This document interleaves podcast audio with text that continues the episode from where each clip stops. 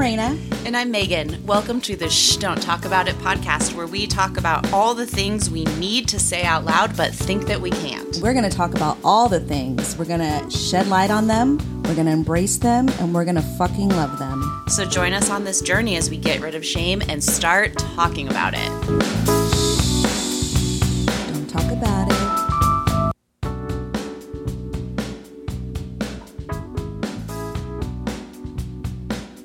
Welcome to season four, episode six. The B word. Hmm, wonder what that could be. But what do we do first? Oh. Well, before we get into any episode, we crack the claws, y'all. Let me. There we go. There we go. Cracking good. Raina's got her claw. I'm drinking a stupid protein smoothie. So, what did we talk about this week? What's the B word? Well, the B word is actually a spinoff of the L word, mm-hmm. that show. So we talked about being bisexual. And yes. we had multiple guests on our show this week, which is exciting and new for us. Yes, it was so fun. We had Kelsey, Emily, and Max from Cat Call Magazine join us. Um, all three of them are bisexual. All three of them had really different things to say, really different experiences. And it was just mm-hmm. so fun to have such a deep conversation about it. Um, yeah. I feel like it went in like all kinds of directions that I wasn't even fully expecting. Yeah, me too. And yeah.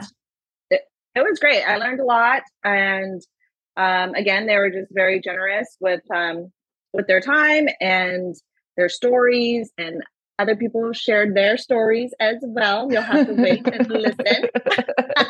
yeah, that's true, Raina. I mean, I guess not to give too much away, but this is the first time that I ever fully have talked publicly about being bisexual myself and realized as we were talking with the crew from Cat Call that I've never even like actually formally come out, so to speak. So I guess this mm-hmm. is it.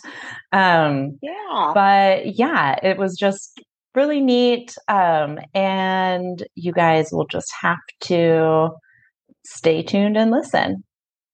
Yeah. So here we are. Here is the B word. The B word.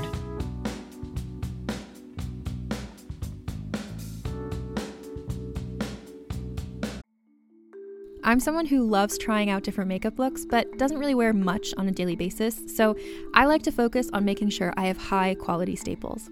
And whether you like a fresh face, full glam, or somewhere in between, you've probably seen Thrive Causemetics Viral Tubing Mascara.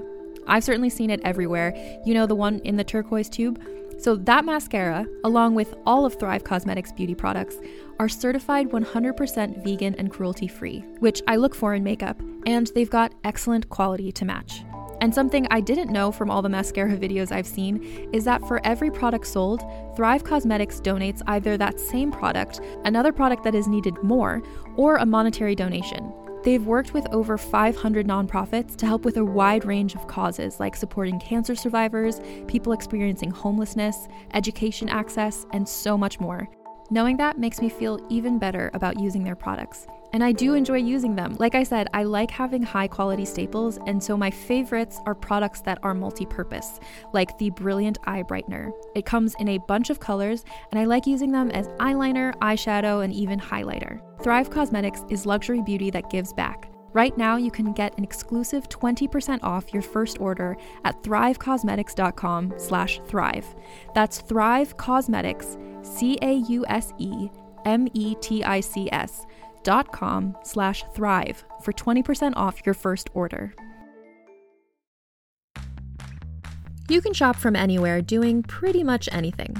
You might shop while working, eating, or even listening to this podcast. And however you shop, we all know and love the thrill of the hunt. But do you also know how to get the thrill of the best deals? Because Rakuten shoppers do. With Rakuten, they get the deals they love with the most savings and cash back. And you can get it too. Start getting cash back at your favorite stores like Sephora, Nike, and even Expedia if you're looking to get some travel in. And getting cash back doesn't mean you have to miss out on sales because those can just be stacked right on top. It's easy to use and based on a simple idea. Stores pay Rakuten for sending them shoppers, and Rakuten shares the money with you as cash back through PayPal or check. Download the free Rakuten app and never miss a deal. Or go to Rakuten.com to start getting the most bang for your buck. That's R A K U T E N.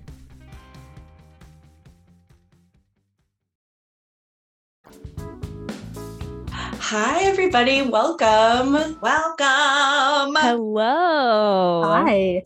Hi. Fun to be here with you tonight. This is our first multiple guests at one Yeah. time episode. Yes, We're so excited. we're excited. It's going to be Well, a good one. we are honored to be the first. More than happy to be. Well, and it's amazing to have so many people here to talk about tonight's topic because it is one that um, impacts a lot of people and that a lot of that everyone sort of has their own unique experience with. So I'm really excited to get multiple perspectives in the conversation.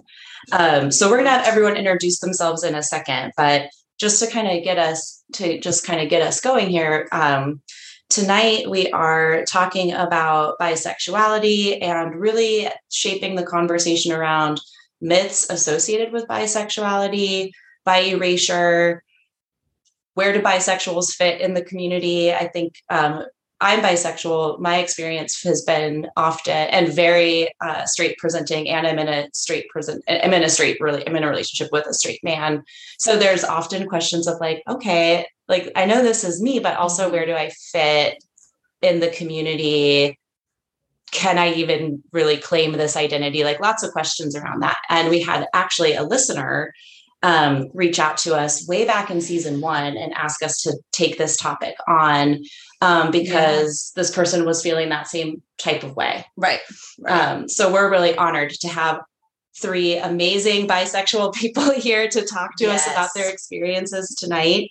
And why don't we go ahead and just have you all do introductions? Um, maybe we could start with Kelsey, who's here um, with well, everyone here tonight is with an organization called Cat Call. Kelsey, why don't you introduce yourself and tell us a little bit about Cat Call and a little bit about why you said yes when we reached out to you for this interview? Yeah, of course. So, hi, I'm Kelsey. I'm the um, founder and editor in chief of Catcall. We're an intersectional feminist, um, women's and queer and inclusive and ally focused um, uh, digital publication. So, uh, we focus on stories in the Midwest and uplifting um, intersectional feminism in a way that we felt like was kind of missing from the the broader spread of of intersectional feminism media. Um, we're all located in Kansas City currently for the most part, so we tend to focus a lot um, in that area. But um, we've got a really talented team who just happens to all be queer, and a lot of us are bisexual, which is really exciting.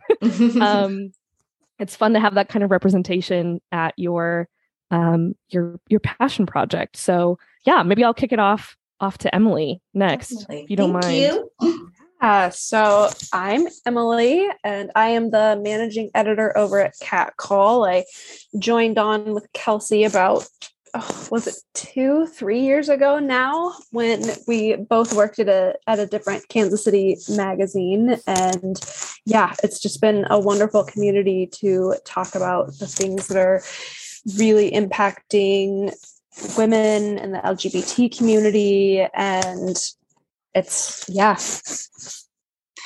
Amazing. Thanks for being yes, here, Emily. Thank you, Emily. And last but not least, we have Max. Yeah. So, uh, hi everyone. So I'm Max Sheffield. Uh, I use they and he pronouns. So I'm non-binary and gender fluid, which I know we'll talk more about that later. So I actually first uh, just saw in a uh, feminist like leadership group that they needed some help with social media. So I started with Cat Call doing social media, and now I just I'm a contributing writer with Cat Call, and I do freelance like marketing and writing, you know, as well. So. Nice. Well, welcome everybody. Thank you for coming on. This is Thank the best you. crew. yeah. I'm like, yes, here we go. So, like we were saying kind of at the start, you know, we wanted to create space for this conversation tonight to talk about uh, to talk about bisexuality, and um, it's a convert this is a conversation i've been ha- actually really looking forward mm-hmm. to having because i don't have a lot of i have a lot of queer people in my life not a lot of other bisexual people in my life and so i've been like oh i can't wait to finally get to talk to others and i think part of the reason for that is that i didn't figure this out until um like didn't figure it out for real and actually start dating women until my like mid 30s and so I always find myself so curious. I think we're really curious mm-hmm. to hear your individual journeys with figuring out like how did you come to your into your sexuality? Was it late in life like me where you have to sit around like feeling nervous about the fact that you like don't even know what to do with another woman's body um, or have you just kind of always known somewhere in between we would love to just have you share um, share what your journey has been in this way. Yeah, I can I can kind of go first. Um I, I think to your point, I think it's really com- it's often very common that bisexual folks come out later just because I think it's a lot easier for us to pass as straight. Um, and we, rep- I know I personally repressed a lot of my like sexuality for a very long time just because I was like, well, I I like men, so I don't need to think about this other part of me that doesn't just like men, that likes a lot of a lot of other things that are out there. Um, so it it took a little bit for me to come out and to and to recognize that I was bi. Mm-hmm. Um, and I know there's like a there's so many things we can talk about in this. I don't want to dive off onto too many tangents in terms of like internalized biphobia or biphobia within the community, but I think I think just one really big stat that always stands out to me as a bisexual person is we actually make up the largest percentage of the queer community. Mm-hmm. Um, I know I think I, I did a little quick Google so I didn't mess this up, but I know there was a 2013 poll that found that uh, 40% of people who identify as LGBTQ um, are bisexual. Like we are the largest section of that queer umbrella and yet we have a lot of there's a lot of stigma around mm-hmm. us within the mm-hmm. community um so I, I know personally I, I think i think those kind of social expectations played onto my my own coming out i didn't come out until um after college but i kind of knew for a while before then i just didn't i chose not to think about it was kind of the way that it went um and then i i came out very loud um once i was in a straight presenting relationship um which that's a whole other thing we can talk about too but but that's kind of that's kind of my own coming out story i i i kind of slid out slowly mm-hmm. from the closet that's funny that's a funny image yeah. and i yeah. i totally i totally get what you mean um, because even once i like once i sort of had my the recognition that like this was something important about me. It's not like i like started announcing it. I just started talking about the women that I was dating, like sort of slipping that into conversation and yeah. letting people just make of it what they wanted to. Um, so I really identify with like the slow slide.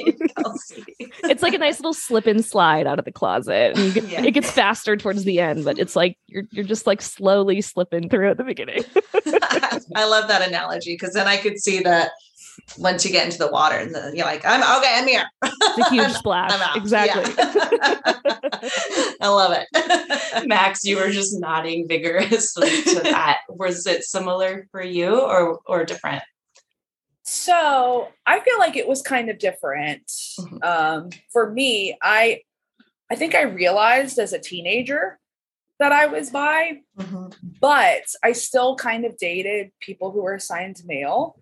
However, I uh looking back, it was like, yeah, you were definitely queer because they were very a lot of times they were effeminate or they would they were you know dressing in women's clothes gender non-conforming themselves mm-hmm. and so it was kind of like i'm dating them and i also kind of want to be them because again i'm non-binary and gender mm-hmm. fluid so i feel like i like again i was in straight presenting relationships the majority of my my 20s as well mm-hmm. um in fact, I feel like, and I almost came, like when you talked about sliding, I kind of slid back into the closet. My first relationship with a woman, when I identified as a woman, uh, I said to one of our mutual friends, "Well, I'm I'm straight, but even straight people can have exceptions." And da da da da da. Mm-hmm, so it was mm-hmm. almost like I'm like I'm dating a woman, but and it's like it's like God damn it, Max. Like, why did you why were you like in fact i think for me and we can talk more about like how like gender and sexuality and you know inter- in the internalized biphobia that like kelsey mm-hmm. was referring to mm-hmm. when i came out as non-binary in 2019 it was honestly like a relief it's like oh there is like not only is there not a binary like with my gender you know i'm gender fluid but like now i don't have straight and and gay have no meaning to somebody who is mm-hmm. not in a binary gender mm-hmm. anyways mm-hmm. so it's almost mm-hmm. like it was easier for me to come out as non-binary in some ways you know and just kind of own that and just be like i like who i like and that's about it like mm-hmm. i don't mm-hmm. have to i don't have to put a label on it like for the longest time i wouldn't even say bi i would just say queer because mm-hmm. it encapsulated my gender it encapsulated kind of being you know somewhat like demisexual it kind of you know encapsulated like um you know of course liking more than one gender and just not having to explain it because i'm like mm-hmm that's just it. You know, I'm just just doing me, you know. Yeah. Yeah. Um, which I want to I have a follow-up question to that. But I before I I, I want to hear Emily's story though too, since we're all telling yeah. stories. but I, I have a follow-up question to that. All right, Emily. yeah. So I had a very similar story to Kelsey. I also kind of slowly slithered out of the closet. Um, it was it's actually kind of a crazy story how I finally came to the realization is 2 years ago I thought I had covid and it turned out that I didn't have covid I had a giant pulmonary embolism. Oh my gosh, so scary. Yeah, it was crazy and yeah came very close to not making it through that. And literally when i was in the hospital i had a dream where i can't remember who i was talking to it honestly might have been kelsey. And i was talking to her and i was like i'm gonna die. And i've never acknowledged that i like women too. And whoa. Yeah. Oh my god and so then i woke up and i was like well, that was weird. And then I really started thinking about it. And, you know, it was just something that I had always grappled with. I grew up in a very evangelical home where LGBT community was not an okay community to be a part of. And so throughout really my entire life, whenever I thought, oh, that girl's cute. I'm like, oh, well, everyone thinks that. Like, everyone mm-hmm. has thoughts like that. Mm-hmm. And that I, after I had that dream, I actually did talk to Kelsey in real life and I was like, am I bi? And Kelsey was like, well, she's like, straight people don't question it. to be fair, that was the same advice I had gotten when I came out yeah. to a friend. My friend was like, you know, straight people don't ask those questions. I'm like, damn it. It's like you don't have to yeah. choose the answer, but straight people don't ask those questions. yeah. They might, so... but most of the time they don't. yeah. So, and ever since then, it's just become more and more clear to me as I've gone through in this journey. I mean, one of my earliest memories is being like four years old, sitting at the table in preschool, talking to my friends about how it would be so much better if we could just marry girls. mm-hmm. voice. and so like stuff like that is there. And so yeah. blatantly obvious when I think about it. But yeah, I'd always dated guys and I'm engaged to a man right now who actually mm-hmm. also happens to be bi. Mm-hmm. And so yeah, it's something that I, I've never been in a relationship with a woman. I if my marriage works out, which I plan for it too, I probably never will be.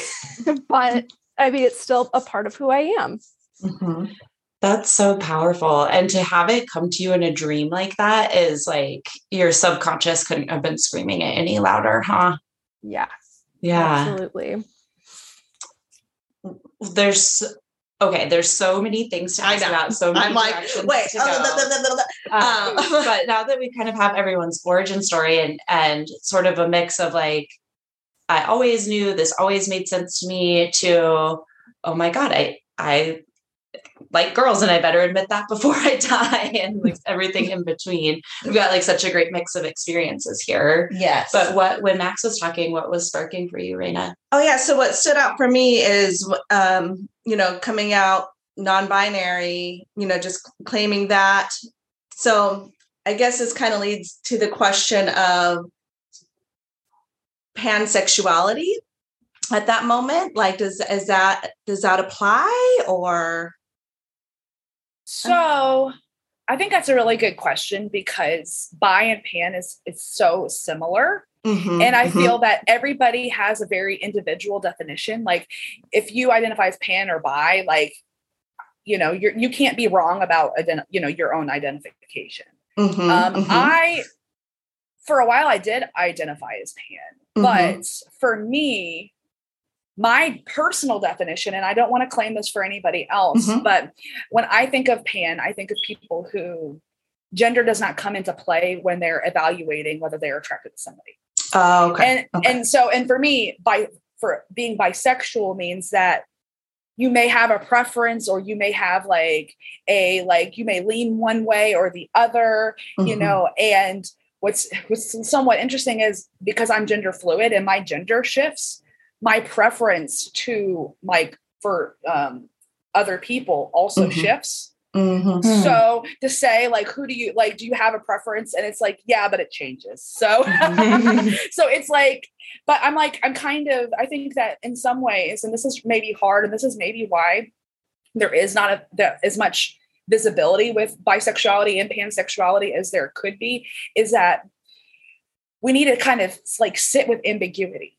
Mm-hmm. I think mm-hmm. a lot of times with bisexuality. Mm-hmm, you know, mm-hmm. and bisexuality it's been historically accepting of non-binary people and of gender mm-hmm. non-conforming people and trans people. Like, you mm-hmm. know, like there, you know, I claimed some biphobic beliefs before, like, oh, I'm pan because you know, I'm okay with non-binary people and bisexual people are not do not attracted to non-binary people. Oh, and it was like, and that's that's not true to be very clear. But I like held that belief because in my mind, again, there had to be a very clear delineation between pan and bi. Mm-hmm, mm-hmm. And, you know, and the world is gray, you know, like yeah. that's mm-hmm. not, you know, that's not true of pan people. That's not true of bi people. But bi people are, can be non-binary. Hello, you know, they can mm-hmm. be attracted to trans and non-binary people. Like, so I think that's kind of sometimes the issue is like two conflicting or, you know, things can both be true and that's mm-hmm. okay. And that's hard, I think, for the community at large to grapple mm-hmm. with. Yeah. Thank you for that thank you for that whole explanation because it's so true. Like there are multiple ways to look at things, there are multiple truths that do exist, and it doesn't have to be so like rigid, you know, mm-hmm. with everything. Um, so I def- appreciate you answering that question for me. Kelsey, did you want to have something yeah. to add to that? I just wanted to mention that bisexuality isn't binary. Mm. Um, I think there's a big misconception that it is, um, mm. which is totally fair for some people. Maybe that's mm-hmm. what they identify with with the that with that label. I know bisexual. I, I really liked how Max talked about the difference between how they view pansexuality and like the difference between being pan and being bi. Um, mm-hmm. Um, I know bisexuality for me is attraction to people like me and not like me. That's how I always view the kind of duality of it. Mm-hmm, um, mm-hmm. That's one interpretation. But as as Max said, like bisexuality has always historically been very inclusive of non-binary, trans, um, and gender fluid folks. So um, I think that's one of the biggest misconceptions I I want to work on. Like fight back is like, mm-hmm. no, I swear we're inclusive. like, we are very much inclusive. Yeah. Well, and I think it's interesting. Like as bisexual people or pansexual people, like you are we just exist in this like gray air gray space yeah. where you have to make your own meaning of it and it's very confusing to um like deconstruct what compulsory hetero heterosexuality tells us we're supposed to have yeah. like i think for me that's why it took me so long like much like emily i was like i always dated boys, then men. When I became a grown up, had crushes on girls that I thought were just really intense friendships uh-huh. um, because it didn't make it didn't cross my mind or make sense to me that those were like crushes like intense friendships because there were romantic feelings involved there was so much to unpack just within myself as one person let alone like trying to make meaning of of of a way of identifying for an entire community. It's like there's so many layers. It's really it feels really complicated sometimes. Well and that grayness is also i think just a representation of what queerness is as a whole. Like our mm-hmm. sexuality is fluid. You you can identify with what makes sense for you. There is no wrong answer about what what label you like or what lack of a label you like or or and you can change your mind and because we grow as people and we learn new things about ourselves so i think reckon i think i think there is a joy in that grayness it's, mm-hmm. it's the the opportunities are limitless and the way we represent ourselves are too yeah can we talk i'd love to get i'd love to talk a little bit about like stigma and misconceptions yeah. and um there's kind of like the stigma and misconceptions about bisexual people within the queer community and then in the like broader more mainstream community. So maybe we chunk it out that way. Mm-hmm. um but the way that like it i guess that it's most reductive i feel like often bisexual people are just seen as confused. So femmes and women are seen as confused straight girls or like just I'm just a little curious. I just want to kiss my friend, woo. And then like you're, but you're straight, you're gonna wind up with a dude. And bisexual um, men and masculine presenting people are seen as confused gay men, and it's just sort of this really reductive way that people get put in boxes. And that's not true, of course. But I'm just curious, like, how have you encountered that kind of I mean, I'm even thinking about like the first season of the first L word. I might yes. be a little bit older than every, I, am like almost 39, loved the L word. Also, how was that not like an obvious clue that I wasn't straight?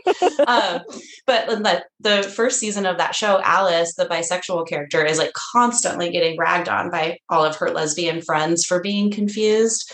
Um, and I feel like that is a pretty good representation of like how bi people are seen in at least pop culture and to some extent in real life too. And i'm just curious how you've experienced that or what you've observed with your like friends and other and partners who are also bisexual.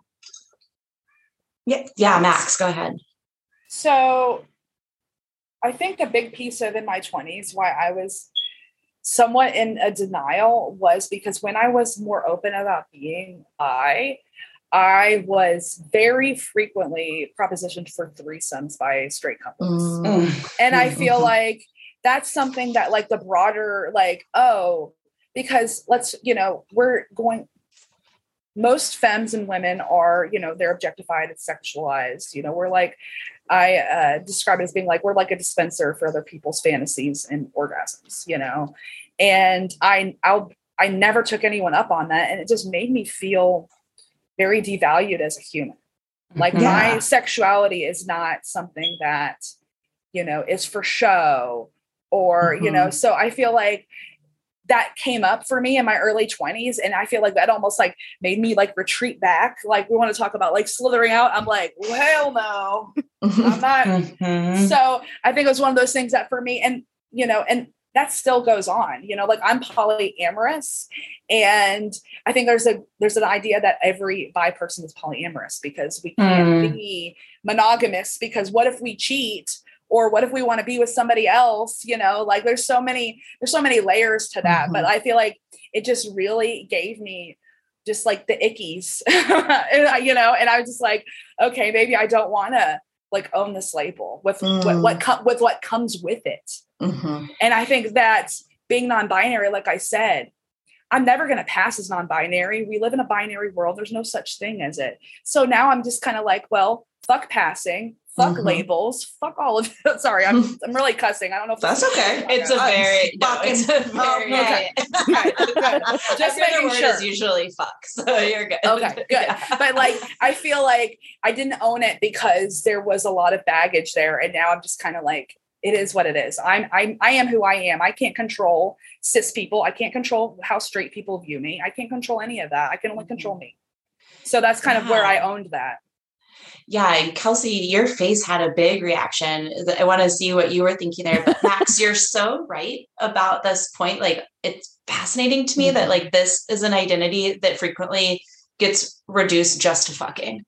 Yeah. Like it's yeah. just all about the physical act of sex when like that's not obviously the case but yeah kelsey you your face looked like you wanted to explode there when max yeah, I was know. talking max max nailed it on the head i think it's just one of the biggest like frustrations i have with you know these kind of I'm like losing my words. So basically, a lot of bi folks get hypersexualized. Like mm-hmm. we're expected that we're just very sexual beings and like I am a very sexual person, but that's not because of my sexual identity. And I've been put in positions before where I have been misjudged because of my identity. So whether I was dating, I was, you know, dating men who were like, well, what's it like to have sex with a woman? I'm like, I don't know, bro. You tell me. Like, I'm not here to entertain you or or anything like that. Um, I also have a really good friend who's pansexual, and her ex boyfriend um freaked out about our friendship was like i don't trust you i feel like you're gonna have sex i feel like she's like she's just gonna have sex with you and you're gonna cheat on me and i'm like just because we're both queer doesn't mean i want to fuck your girlfriend like right. there's just this intense expectation of of how we're supposed to perform because we like everyone so don't we want to fuck everyone and i i think that's one of the biggest frustrations for me because mm. I I feel very sexually liberated and it's frustrating when that's weaponized against me because it's my own choices and it's my body and you don't get to tell me or, or make expectations for what I should do with it. So yeah. I, I, got heated. I got real heated. Max was yeah. crushing it over there. I could see why. I could see why. I mean, there is like this weird expectation that it's like there's an attraction which is obviously more like sex is like an act you know but there's so much more oh, involved yeah. in being attracted to somebody and wanting to be with them share space with them so it's like yeah so i could see why it could be upsetting and i could see why you would draw back and like i don't want to claim it because i don't want to hear the shit you know from everybody um, but i love your take on it max and it's just like fuck it you know i can't control everybody else but i got to live my life. I got to do what's right for me and this is this is it you know and i'm glad that you got there. Mm-hmm. yeah. Um emily i think you mentioned that your fiance is um also bisexual. Yes. And max you had also mentioned before we started recording that when you date men you pretty much exclusively choose to date bi men so I know that like nobody here can speak for bisexual men. We don't have one necessarily on the podcast, but I'm wondering if I I do feel like there's there's certainly stigma for women and femme presenting people who are bisexual and i i suspect that that stigma is like tenfold for bi men and i'm just curious if you can share what you've observed in friends or loved ones as like they navigate the the world is bisexual men like what is the bullshit that what's the what's the narrative that they have to deal with? If for if for women it's like this over sexualization will you be my unicorn and my threesome kind of bullshit? Like what is the what's the flip side of that for men? You know i think what i've kind of witnessed caden grapple with the most is feeling like he can't be as open about it. Like it's not mm. something he talks about that much where like i'm much more willing to talk about my sexuality whereas he doesn't mm-hmm. as much and i mean he went through a lot of trauma as a kid where his first sexual experience was with another guy and his parents found out and put him in counseling with a christian counselor mm-hmm. so i mean there was a lot of trauma there which that kind of more gets into kind of the church aspect of that versus the gender role. Mm-hmm. But yeah, I mean, that's really what I've seen the most from him is it's not an identity that he really wants to take on and scream oh i'm bisexual whereas mm-hmm. it is like i'll wear a, a bisexual pen and put it on my facebook whereas yeah he he won't like if someone asks him asks him straight up he'll say yeah i like i'm bi but it's not something that he just comes out with. Yeah. Max, what are you thinking?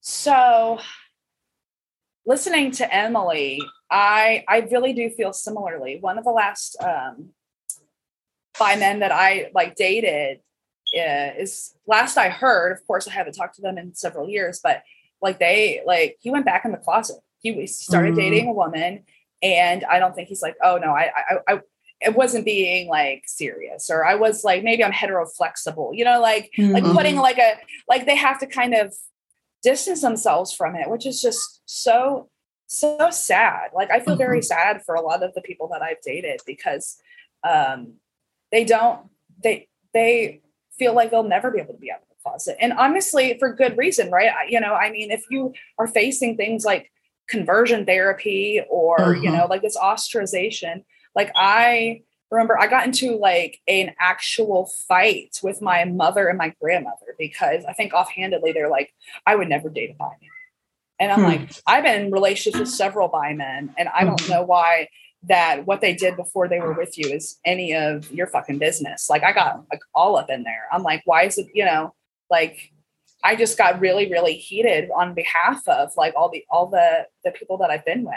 Mm-hmm. That like I've even heard from from men. They're like, oh man, like I wish that I could be open. And it's mm. like, and I see it, it's like a parallel with, you know, not to keep going back to this, but I'm currently like dating somebody who's non-binary but was assigned male.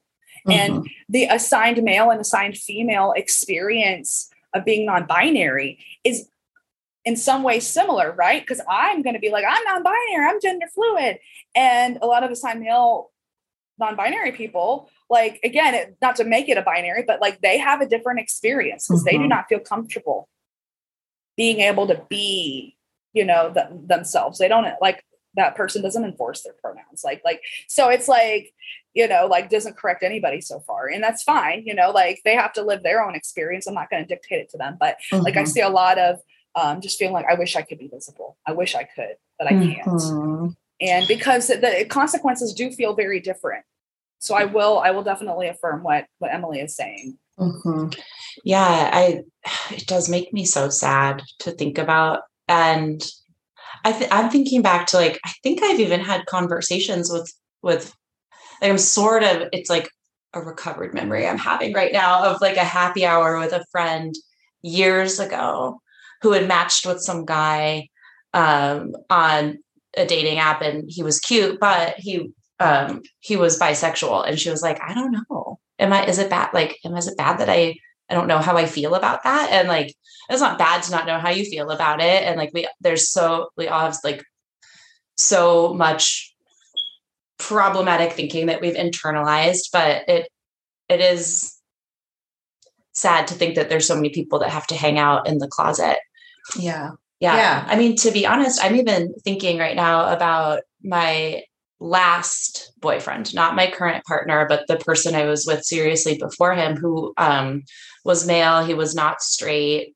Um, he was realizing that while we were together, it was two, it was two not straight people in the closet together. um, we broke up and then both kind of went for it in different directions. But I remember the first time he told me what he was noticing in himself and how he was thinking about it. And I am sorry to say, I did not have the best reaction to it. I was, uh, I had actually like a pretty uncool reaction to it um, because it took me off guard. It surprised me. I could make excuses for it, but um, I feel, I feel bad about that now. I mean, there's I mean, a lot of, there's it's so just what it was. Yeah. Yeah. There's yeah. so much internalized stuff that we have to work through. And yeah. I mean, so much of, of, intersectionality and so much of queerness is like recognizing that you don't have all the answers mm-hmm. you just need mm-hmm. to ask questions and give mm-hmm. yourself mm-hmm. like i want to say grace but that feels way too evangelical but like give yourself some some some comfort in knowing that like there's a lot of shit we got to work through to figure out the right way to handle things because we're not taught um how to be accepting of others and and we i mean i had so much internalized homophobia when i was growing up i was also you know raised in the church so you have to work through it in yourself and you have to work through it outside of others. And sometimes we react worse because we're looking in a mirror and we're not ready to face it. I think that's a huge thing to consider too. So, mm-hmm. so I, Megan, I hear you, but girl, like we've all, it, it happens and you've learned and there's, and it's, and it is okay to, to be, to, it's okay to learn and figure it out yeah to like ask yourself why why after the fact you know and forgive yourself for you know because it is a, lot of conditioning that happens throughout our whole entire lives and that's why it's so important for us to have talk about this and yeah. like because it's like everybody wants to dance around the topic or not really nobody knows how to respond or they don't want to say the wrong thing or you know i don't want to offend anybody you know with asking questions or what if i say the wrong things or what yeah. if i you know i there's just a lot um well as i'm yeah yeah well as i'm remembering it now so in the Raina knows all of this. And actually, the episode that'll come out right before this is all about infidelity. So the this is a person where like um, uh, infidelity was an issue in the relationship. So I was already like insecure and like sort of always on my heels. And then when he sort of like floated this, I'm pretty sure my reaction was verbatim. So I have to worry about everyone now, which is like was coming from a place of like insecurity that I came by yeah. naturally and problems in the relationship, but is also like a really like biphobic thing to mm-hmm. say. Like I sort of to own both both sides of it. Um, and he's dead, so I can't apologize. But in hindsight, I just yeah, I would handle that totally differently now. And I think if someone, if my partner that I'm with now had that kind of reaction when I came out to him, I would have been so hurt. And so it's just really interesting to like sort of reflect on that. Yeah, it is. But and it's also like you learned from it and it yeah. definitely changed mm-hmm. your perspective or how you would, you know, respond if it happened again or yeah. whatever to anybody else. You know what I mean? Yeah. So it's just um yeah. Yeah. Yeah. Internalized bullshit, man. Yeah. So yeah thank you there. for sharing. Yeah. yeah. Well, sorry to listen to my like processing no. this as I'm like, I truly it came to me as a recovered memory. I was like, oh shit, like Joseph and I had that conversation like seven years ago. I can't believe I'm just remembering it. Yeah. I, I'm thank you for creating the space to think about that sort of stuff because there's there's a yeah. lot we repress and I'm I'm honored to be here while you're thinking through it. So yeah, it's um it's not easy, you know. Mm-mm. I, I I would not know how to. You just don't know how you're going to respond. But this is why I like talking about all of this because it just helps, you know, yeah, kind of learn about a lot of things. So, Max, I can't tell if you're like formulating a thought. I, yeah. Well, I think that I kind of have something related to what Emily had said before. And yeah. I, I think I feel like it's related, but maybe it's not. Maybe it's just all in my head.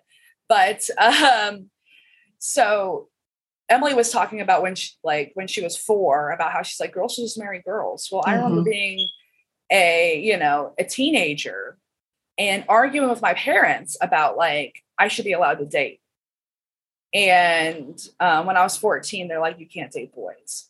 And I'm like, well, you hmm. didn't say I couldn't date girls. That's was my response. And they were like, oh, well, and then they allowed me to date boys only. they were like, "Oh, I didn't realize that was an option." Like, and so it was like, like you're like, I'm like, you know, I'm like, "Oh, is that the terms? Well, here's my counter terms," you know, kind of thing. and and it was, it, I feel like it's interesting because there is that conditioning there, right? That like I could just choose to date, you know, I can just choose. Mm-hmm. And you know, and when you're constrained as a teenager, you know, I'm not, you know, you really don't have the full autonomy of your life, right? So I think that was a piece of it, but it was like I do think there was some inner conditioning there of like me. For one, I think I was just being a smartass, right? Because that's just who I was, um, and still am. Let's not pretend I'm still am a smartass. um, but yeah, it was like, yeah, I could just choose who I date you know mm-hmm. and like that that means that that's i'm straight if i choose to date boys mm-hmm. and i'm a lesbian if it you know what i mean or i'm like i'm gay if i choose to date girl which is obviously not true but like yeah it's like this conditioning right that it's a lifestyle choice you know yeah oh my god so i think i think that's internalized you know as a teenager but yeah. Yeah i mean all the messaging that we have all received since forever and ever has not been good. So this is all like literally just deconstructing and unlearning so much stuff that and phobias and like it's hard to, to like switch that in your brain or that's like so i think just allowing everyone that their space to like go through it. And yeah i'm i'm going to use the word grace because i think yeah. Or com- compassion. Compassion. That's compassion a little better yeah. Just yeah. because we all need that you know like, yes. yeah. Mm-hmm. yeah yeah. Just you know have patience with one another and compassion be you know uh, people are unlearning all this shit that society has told everyone for fucking ever you know and the and the ones that really needed to talk about it didn't feel safe to talk about it. So yeah. well, and there's there's no perfection in in activism or in intersectional conversations. Like you're not going to get it right the 1st mm-hmm. time. You also might not get it right the second time, but as long as we're trying trying to figure it out and learn. I think I think it's really important to recognize that because I know as a feminist I struggle with that. I'm like I need to be the perfect feminist. It's like that doesn't exist. You're going to fuck up a lot um, it's just all about overcoming it and working through it and constantly learning and constantly mm-hmm. admitting you're wrong. So yeah, I think it's I think it, the more we talk about it, the better. The closer we get to understanding each other. Yeah. Do you I feel like feel? Oh, go ahead, Max. Yeah, go ahead. I just wanted to respond quickly to Kelsey. I feel like right now, I my realization was once I feel like I have like arrived or like I'm at a place that like, oh yeah, I get it. That's when I don't get it. And that's when I really fuck up. Like, right. Like I'm like, I, I get it. I, I'm I'm anti-racist. I'm this, I'm this, I'm that. No, that now you're because now you've gotten too comfortable and now mm-hmm. you're like leaning on your privilege. So it's almost like if you keep that beginner's mind of like, I'm learning and I will never stop learning. Mm-hmm. I feel like that's when I'm in a good, like humble place where I need to be. And that's true of like with anti-racism, of like the LGBT, ableism, like all of those pieces of like that intersectional conversation. It's like you have to keep that mindset that you will never arrive. You'll never get it completely right. Mm-hmm. Yeah, and I I love that mindset. Like being in a place where admitting, okay, I was wrong. I was wrong. You know, mm-hmm. like that's okay for people to do, just to do and say. Like, like so many people are so like they don't want to admit they're wrong or they're very prideful or they're scared to admit that they're they're wrong but like it's okay. This is how these conversations are going to happen you know and, and like and you may offend somebody or you may you know like but you are if you come from a place of wanting to understand and wanting to learn then you're i mean how other people respond to you i mean that that's that's up to them right? You have no control over that but if if your intent is good and if you're wrong then just admit that you're wrong you know i'm yeah. sorry i didn't know i didn't know you know but now i know and i appreciate you explaining that to me you know yes. If, um, that's kind of like the where i like to be so were you going to say something? Well, yeah. Ma- when Max was talking about the the sort of like perfectly teenaged response of like, I'll just choose to date girls then, hmm, which I like love the I love the image of that. I was a smart mouth like that too. Um, but your point about like it not being a choice, you know, growing up, uh, I'm almost 39, Raina's 40 one 41 ah. so we grew up in the 80s and 90s like the first uh like openly gay person that i think existed in our pop culture was ellen. Like mm-hmm. so much of the narrative was around quote unquote lifestyle choice. I think it's why we needed like born this way as a song. And i just wonder like is that changing now for young people that are growing up now in this culture? Or is it really region dependent? Because like i have also spent i spent half my 20s all of my 30s now going into my 40s in oregon and california so i don't feel like we're a good representation of the culture that like most young people are mm-hmm. exposed to and i'm just yeah. wondering like how are these narratives changing and are they changing yeah i can i can um speak to some experience around that. So I'm I'm 28, um, and so I and, and I feel like there's so there's much better representation of queerness in media. This is the silliest comparison like ever, but my favorite show when I was in like middle school and high school was Gossip Girl. Mm-hmm. And I mm-hmm. fucking loved that show. It's trash, but I loved no, it. I fucking love it too. Good. Thank you, yeah. Raina. I'm yes, so glad no. you get it. and they did a remake, right? They did. Yes. A, there was one gay character. There was one gay guy, and they did yeah. a remake, which I haven't watched. But literally, I feel like eighty percent of the new cast is queer, and just that stark comparison to me is queer, and it's a diverse cast. And I was just like, "Yo, what the fuck? Like CW does that now? Like, excuse me." I know. So have you I, seen it though? Have no, I haven't watched. Oh you, oh, you, said you haven't seen it. I haven't watched any of it, but so maybe not the best comparison. But of course, I'm over here like thinking about Gossip Girl for some reason. Um, but I, I, I feel like there's been, I, I feel like queerness has been a lot more accessible for younger generations, and I mm-hmm. do think that's true. I mean, I, I can only speak on behalf of my own experience, but I do know um, friends with children or um, or uh, friends with younger siblings who come out much younger and feel comfortable coming out much younger, who have classmates who are out. Um, I have a good friend with a um, their kid is like 10 11 years old and they're out as non-binary because they feel comfortable doing that so i i i have a lot of hope for for future queer folks mm-hmm. because it feels like there's more more than just ellen out there to tell to, to show you what queerness looks like yeah it's so much more accessible just as with a lot of things because of social media you know? I mean it's yeah. helped um, with mental health like mental health awareness is like it's so much more accessible than it was you know for us as kids for sure. I mean i know you know my niece's friends you know she's 11 and they're they're speaking about being non-binary you know what i mean? So it's they're i'm like i would have never known what that that even meant when i was 11 years old you know? Yeah like it's just, I think it's only can can get better compared to how it used to be. But yeah, obviously there's still a lot of work to be done. But um, but just you know, for my 11 year old niece to like have friends that feel open to discuss that and know what that means, like I think that's that's amazing. Real different than it was Real in the different. 90s. let us let these old grannies just tell you. oh hush. oh hush. Um, yeah i yeah i i agree with the hope piece i think that i think it's really neat and i i not to sound like an old person but i think the internet and social media has a lot of handle on that because i think the one of the most important pieces of of surviving with your queerness is community and finding people who support and love you and i i think our our a- access to people who don't live in our neighborhood or who you know live in other places or or are further away through the internet and social media makes it easier for people in my uh, in my own experience i think. Absolutely. I mean we're all connecting here. Emily?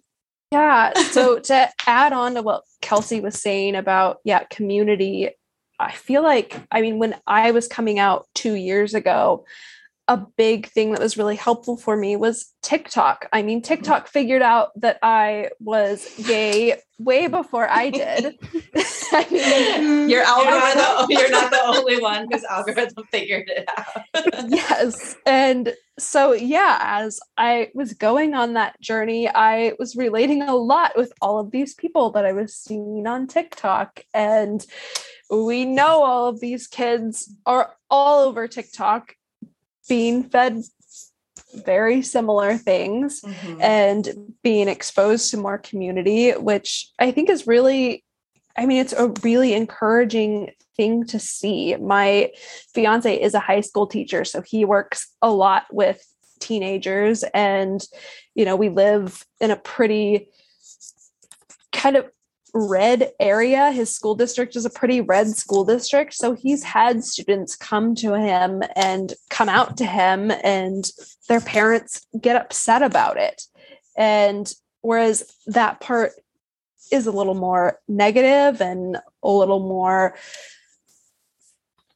trying to think of the right word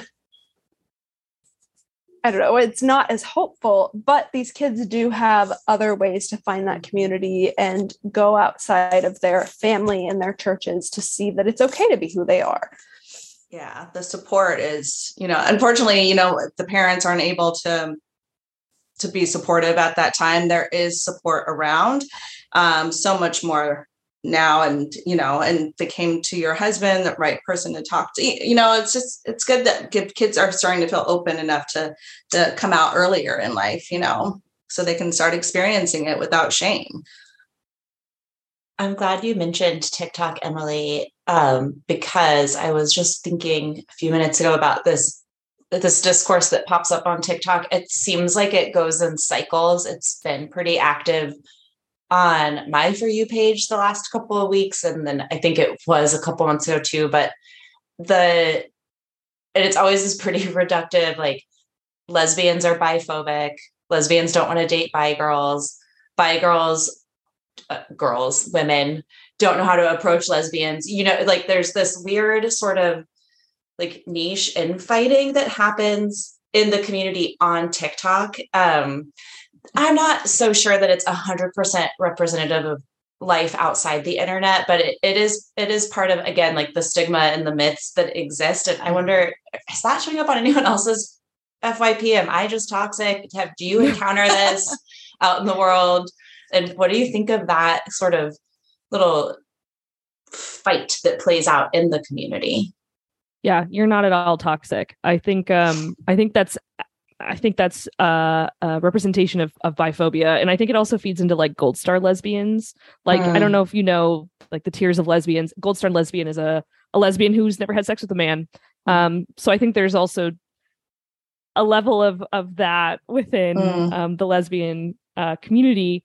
Um, yeah, I I think I don't. I wish I knew what the cause was. I mean, I wish I knew why people were biphobic. I I I think it feeds back to some of those same pieces of like, well, you just have more options than I do, so fuck you, or I don't mm-hmm. know, like I don't want to be with a girl who doesn't know anything, you know, whatever that that kind of looks like. And I and I also think that's that sort of stuff um, we internalize and we get scared about. Like when I when I was out, I'd only dated guys and I came out in my 20s. So I was like, I'm so scared to date women. I don't know what the fuck I'm doing. Like I love the idea of pussy, but I don't know what the hell to do with it. Like I just this kind of like I feel like I'm starting over. Like I'm I'm an adult, but I feel like I'm a teenager again because I don't know how to kiss a girl without being an idiot. Um and I think some of those fears get get wrapped in and, and projected. Um mm-hmm. but I I I do see a lot of that, and I agree it comes in cycles. But uh, I think the one thing that is um, more hopeful, I know we keep going back to that, is I see a lot of pushback every so often of like, you got to stop, you got to stop that. But like, mm-hmm. biphobia is not cute. It's not. Mm-hmm. It's not fun. It's not quirky. It's you're you're not saying what you think you're saying. Mm-hmm. Um, and I think the louder we fight back, the hopefully the less we'll see it. I mean, I think it's I think it's a fight we're strapped in for. Um, but mm-hmm. that's every queer person. I think, yeah, you know, Max, you look like you have something you want to add. Tell me if I'm wrong. I kind of do because it's actually a little bit more related to what, like, I think Emily was talking about. And I think it does tie into biphobia. And, like, so I feel like, you know, speaking to what like Megan and Raina were speaking about, of like, there were no like visible like LGBT people. And the problem is, there was, right? Mm-hmm. Like, there's been, we've been around forever. And I'm not talking about just non-binary and trans people or just bi people or just gay. Like, you know, like we could talk about all people through history, like Oscar Wilde and um, Alan Turing, and you know, all these like you know, all these people throughout history have been in the community, but they have mm-hmm. been systematically erased. Mm-hmm. And like, I want to use a really like example from because you talked about like like Ellen. Like, think about like Freddie Mercury. Freddie mm-hmm. Mercury, mm-hmm. a lot of people don't realize, and I didn't realize until I until social media, right, that Emily was referring to. He, Freddie Mercury was bi. Mm-hmm. He flat out said in an interview, I like to date women, but I prefer to have sex with men. That's a split attraction, like by, you know, like romantic, you know, mm-hmm. like mm-hmm. homosexual. But like that in like in those frame of mind, that would have been considered bisexual. Mm-hmm. Right. Yeah. So like, but he's not considered a bi icon, right? Mm. When you think of Freddie Mercury, you think he's gay like that's that's that that's the social perception there and i mean i could talk about other people like mm-hmm. in that mm-hmm. frame of mind and i think about myself i look for trans and non-binary and gender non-conforming representation in people who did not have that language mm-hmm. like mm. would da- would david bowie or prince maybe had identified as gender fluid maybe if that word had been out there it's mm, possible sure. i don't want to put that word on other people you know necessarily but like as somebody who's trying to find that like mm-hmm. social media has opened like me up to like oh emily dickinson was a freaking lesbian like this person was like walt whitman was bi like you there's a lot of people in history who got erased and yeah. their identity was stripped from them and social media has helped us reclaim our history because mm-hmm. it has been mm-hmm. taken from us so it's like on one end yes that is a very huge piece of biphobia like it's you know like again that bi erasure of like mm-hmm they're either gay or they're straight, depending on who they were with the most of their life, right? Or who they were visibly with at whatever point of time, you know, mm-hmm. or whatever was convenient for them. Like there's um, good historical proof that Abraham Lincoln was bisexual. Like he shared a bed with a man. Like, mm-hmm. like again, you'll never hear that in your, you know, in our like history classes, right? Because that changes our perceptions of some of these people. But mm-hmm. like, you know, it's important that like that that social media has given us this oral history you know yeah. like there's still people alive during stonewall you know that we need to keep some of that those you know there were like trans men from like the 1920s you can find pictures of them like so i feel like you know just to speak of the the whole community like that stuff has always been there and you're right it hasn't been visible and mm-hmm. that is changing but like i think it's also just as important for us to look back at mm-hmm. our forebears and be like, this is what they, you know, they had a different world. Maybe they mm-hmm. couldn't be out, or maybe they didn't have the language that they do now, you know. So for whatever reason, maybe a trans man had to like be like, I'm a butch lesbian, or whatever the case was. I'm not, you know, I'm not saying talking about anyone specifically there, but like, you know, that stuff wasn't there. And, you know, we really, I think that's social media has helped me connect in that way, not just with like my own identity, but like I want to see more people like me. But oh, mm-hmm. hey, I don't have to look right now. I can look like throughout like hundreds of years, you know? And I think that helps me and that affirms me and that makes reminds me that this is not a new phase, right? There's a lot of people who are like, oh, bi people do it either for attention or it's a phase or it's this. No, we've always existed, mm-hmm. right? Yeah. Mm-hmm. And we're yeah, never going to stop, absolutely. you know? So I think that that is, you know, just to kind of speak to that, I think that is another way social media has helped us to reclaim mm-hmm. some of that. Definitely. I could, yeah. I mean, everything what i heard was connection you know like there was no connecting everything back in the day there was you didn't see anything what you saw was on tv or in the news like you didn't have access to mm-hmm. so unless you were in the community unless you knew somebody you knew somebody like where are you going to find this the internet didn't exist you know so it's just kind of like so now you have access and if and if you want to learn and you know learn about history. I mean definitely i it's been around for a very long time you know? Um, it's not a new thing people you know? But it's just we're just talking about it a little bit more openly. And i think the more people talk about it and i think that's why it's changed so much throughout history of, of the the terminology and because you're finding that this offends me you know? So can we talk can we change the terminology that fits for this person or you know what i mean? Because as people talk they're gonna they're gonna find out more and more about it, each other or how they want you know how they present themselves and everything like that and so i think everything is just like trying to yeah so it's not offensive you know like you're not have to fit in like one box you know mm-hmm. but i i love the i love the that point and also the idea of like bringing the full truth uh the full humanity of people back into the story mm-hmm. like parts of these historical figures or celebrities from the past or whoever that had to be hidden like can now just be known and it can be celebrated and mm-hmm. i think mm-hmm. it's really like it's really beautiful to be able to consider someone as the full person they were mm-hmm. um, and have access to that full story um, they didn't get that in life but like some of these especially like some of the great artists that um, you were mentioning max like we can appreciate them as the full person they were in the retelling of their story. That's yeah. really cool. Just to follow up really quick i chose my you know as a trans person i chose max and my middle name is wilde w-i-l-d-e to honor oscar wilde who was oh. imprisoned for his sexuality. And oh, damn i didn't know um, that you know, and uh, I feel like you know he was one of the one of the very early on very open about mm-hmm. writing about his sexuality, and I think again that that ended up coming back to to hurt him. But like I feel like again I want to connect to my queer forebears, and mm-hmm. I think that mm-hmm. was a way I could do that. Mm-hmm. So one one thing I want to add too. I mean, we talk we're talking about how I think it's important to note that all of these these things we don't know is because they were actively erased from us. Mm-hmm. Like it, it was with violent intent to to withhold that information. Mm-hmm. Um, and so it is going to be a fight to uncover this, and it's going to be a fight going forward. So mm-hmm. I yeah, I, I don't know. I just wanted to like recognizing this and feeling empowered by our own past and history is is is an act of radical it's, it's radical in itself just because you're un- unpacking so much that's been built to stop you. Mm-hmm. Yeah, they definitely try to hide it and erase it from from everything. So, well, maybe not anymore.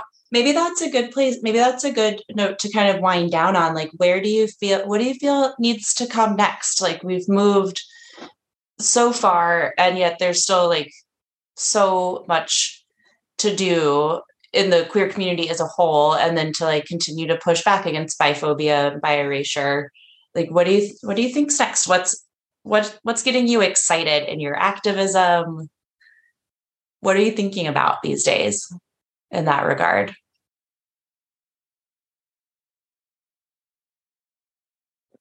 we we all have intense thinking faces on. I love that question. It's such a good question because it's true. We like we we want to look forward. I know we're talking about how important it is to look at our our foundation and, and history, but yeah, what is what is next? I I know we've talked a lot about hope. I think I have a lot of joy and compassion and hope for um future queer queer folks. I mean, I just I feel so empowered by joy. I mean, when I was in when I was at Pride earlier in June, um it's just so it feels so wonderful to see so many young faces and families and old faces and just the breadth of folks who come out to support and celebrate who they are. I mean, there's a lot of work that needs to be done and I I, have I have a lot of anger, obviously, because I I hold that and that's what fuels my activism. But I I think uh, looking forward, I just want to I want to lead with so much compassion and love and gentleness and understanding. I mean, that's that's the the phase of my um, my journey that I'm at. There's a lot of work, but I'm I'm trying to do it in the most soft and supportive yet strong way. Mm-hmm. If, if, mm-hmm. those kind of if that kind of just juxtaposition makes sense at all. Mm-hmm. Absolutely. Um, but yeah, that's that's where I'm sitting. Yeah, to kind of go off of what Kelsey was saying about yeah going with the with the future generations i mean i have two little nephews one that's two, almost three, and another that's getting ready to be six. And I plan to be totally open with them about my sexuality and try to teach them because I mean they're also they're growing up in a really small Missouri town where they're probably not going to meet a ton of LGBT people. Mm-hmm. And so just to try and and teach them and show them who I am and who other people are is really kind of what I am really looking forward to over the next few years as they get older and are able to understand those those parts of me. Mm-hmm. I love that. Yeah. I was just thinking about, about my little niece who was just born, like same same thing. Um uh yeah, and she lives in a town in Arizona, conservative place, like just hoping she gets to have access to all yeah. the things she deserves. Yeah. Yeah. Our our own visibility is empowering to others. Like I think I think we I often don't give that enough credit of of just being your true self and showing people that you exist mm-hmm. in itself can be empowering for others. Yeah, absolutely. And comforting to to somebody who wants to do the same and they mm-hmm. feel okay to do that now. You know, I think that's huge. Calling all lovers of mystery and fans of a good story. If you haven't already heard me talk about June's Journey, you're in for a treat. It's time to don your detective hat in this free hidden object mobile game that delves into the captivating journey of June Parker, a self proclaimed detective on a quest to unravel the mystery surrounding her sister's untimely death. In June's Journey, you get to play as June, deciphering clues and unveiling secret plots within thousands of beautifully illustrated scenes. And did I mention it's set in the glitzy 1920s? New chapters are added weekly, so you will never run out of new thrills to uncover, and you can also personalize and decorate your very own Orchid Island where the story takes place. How sharp are your detective skills? Find out when you download June's Journey on your Android or iOS device, or play online via Facebook Games. Your detective journey awaits. Here's a quick question for you How did you sleep last night? If your battle for a good night's sleep feels relentless, I have the answer. It's a podcast called Sleepwave with meditations and hypnosis created to help you fall asleep. My relaxation techniques will help you feel calm and ready for sleep with soft music that will help you fall asleep in minutes. Most listeners never hear the end of an episode. So search Sleepwave on your favorite podcast app and find out why over a million people have fallen asleep to my voice. Max, what about you? So, not to be a Debbie Downer. so be one. Do we it. Love, we love it. I'm gonna I'm gonna turn up on a on a high note at the end. Okay. I promise. All right. I'll try to. But you know, with with Roe versus Wade overturned, mm-hmm. and we're looking at Obergefell and we're looking at Lawrence v. Texas is potentially yeah. next both specifically targeting the LGBT community. So I feel like we really do need to have a very long term vision mm-hmm. because they think that these things are just going to go without a fight and they're they're not right and i feel like because we're facing these severe attacks like missouri for example was trying to ban hrt for um, adults up to 25 years old so you can buy a gun but you can't uh, take a estrogen or testosterone mm-hmm. you know? Thanks missouri. They didn't pass it but like it's coming right? That yeah. we, we need to accept that that is a very real possibility. I think that this immediate danger i'm really hoping is going to really breed this new wave of immense like solidarity mm. and like you know like you know bi people will hopefully you know and like trans people people who you know often are kind of sidelined in the lgbt community um you know, we're going to be like, you know, we are in an immediate threat. You know, we mm-hmm. all need to, like, again, live in that discomfort, like we talked about in the very beginning, but mm-hmm. also just kind of be like, you know, this is what affects one of us is going to affect all of us. Mm-hmm. And I feel like this type of situation that we're in is going to make that so immediately apparent that I'm really hoping that some of this biphobia is going to hopefully like be in our rear view and we can mm-hmm. like move mm-hmm. past it and we can really be like hey we're all in in in danger we're in threat mm-hmm. you know like our existence and we're like you're talking about visibility i am going to keep on telling my story no matter what like that is always going to be something i do like that's partially why i chose the name that i did because i'm like i'm not going to be erased i refuse mm-hmm. to be erased that is not mm. going to mm. happen that's not an option so, and I think that that's what they want. They want people to be like, oh, you're going to do XYZ. Well, I'm going to go back in the closet. And that's just not ever going to happen. And there's mm-hmm. a lot of people that feel the same way. And so I think that that is where really where we need to be is not only is this visibility empowering the others, but it's it's the guardrail. It's like, no, you don't get to push me back into the closet. I am here. I'm not going away. I will always be here we were always here to begin with, right? Mm-hmm.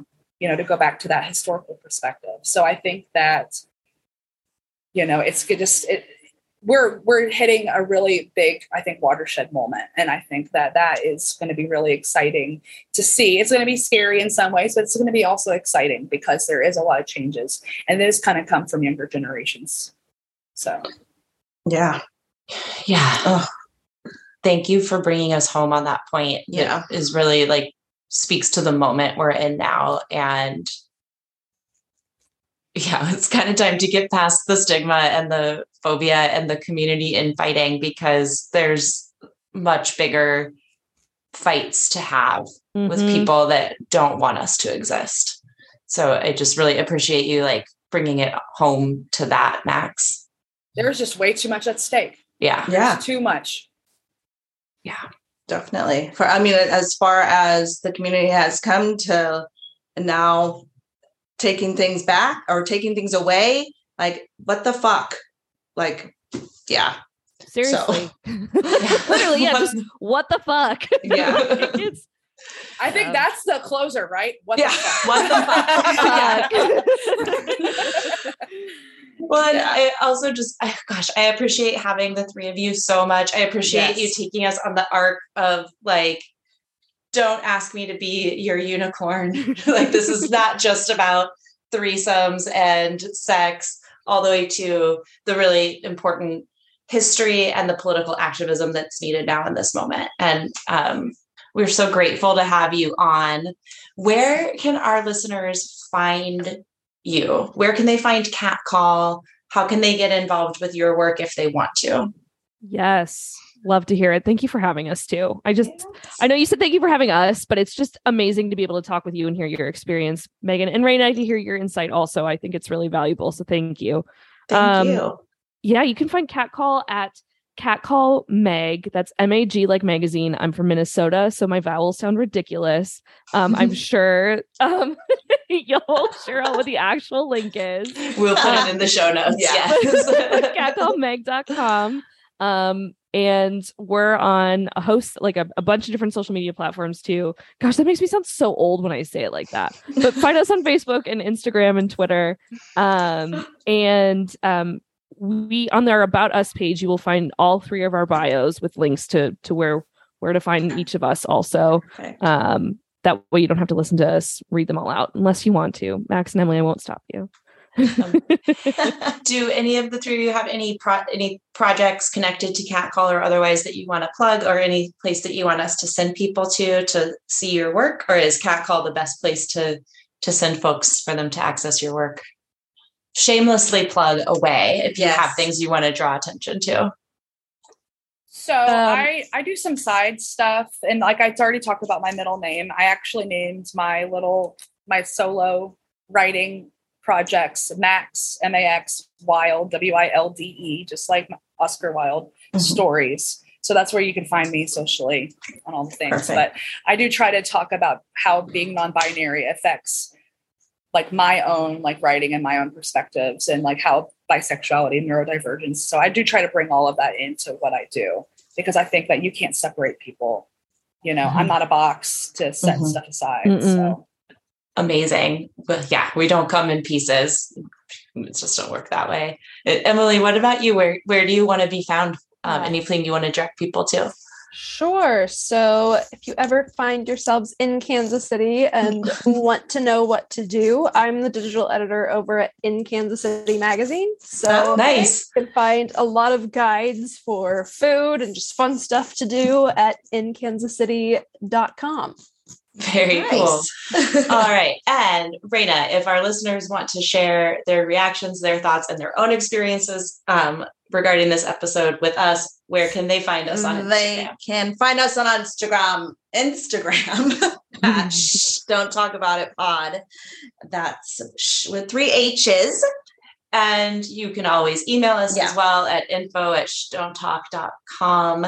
Yeah. And again, Cat Call crew, thank you so much. You all are yes. amazing. Yes. We are huge fans. And thank you so much for your for insight, here. your time, your everything. Um, any fans, anybody, any listeners, if you want to reach out. All right. Bye bye. thank you. Bye.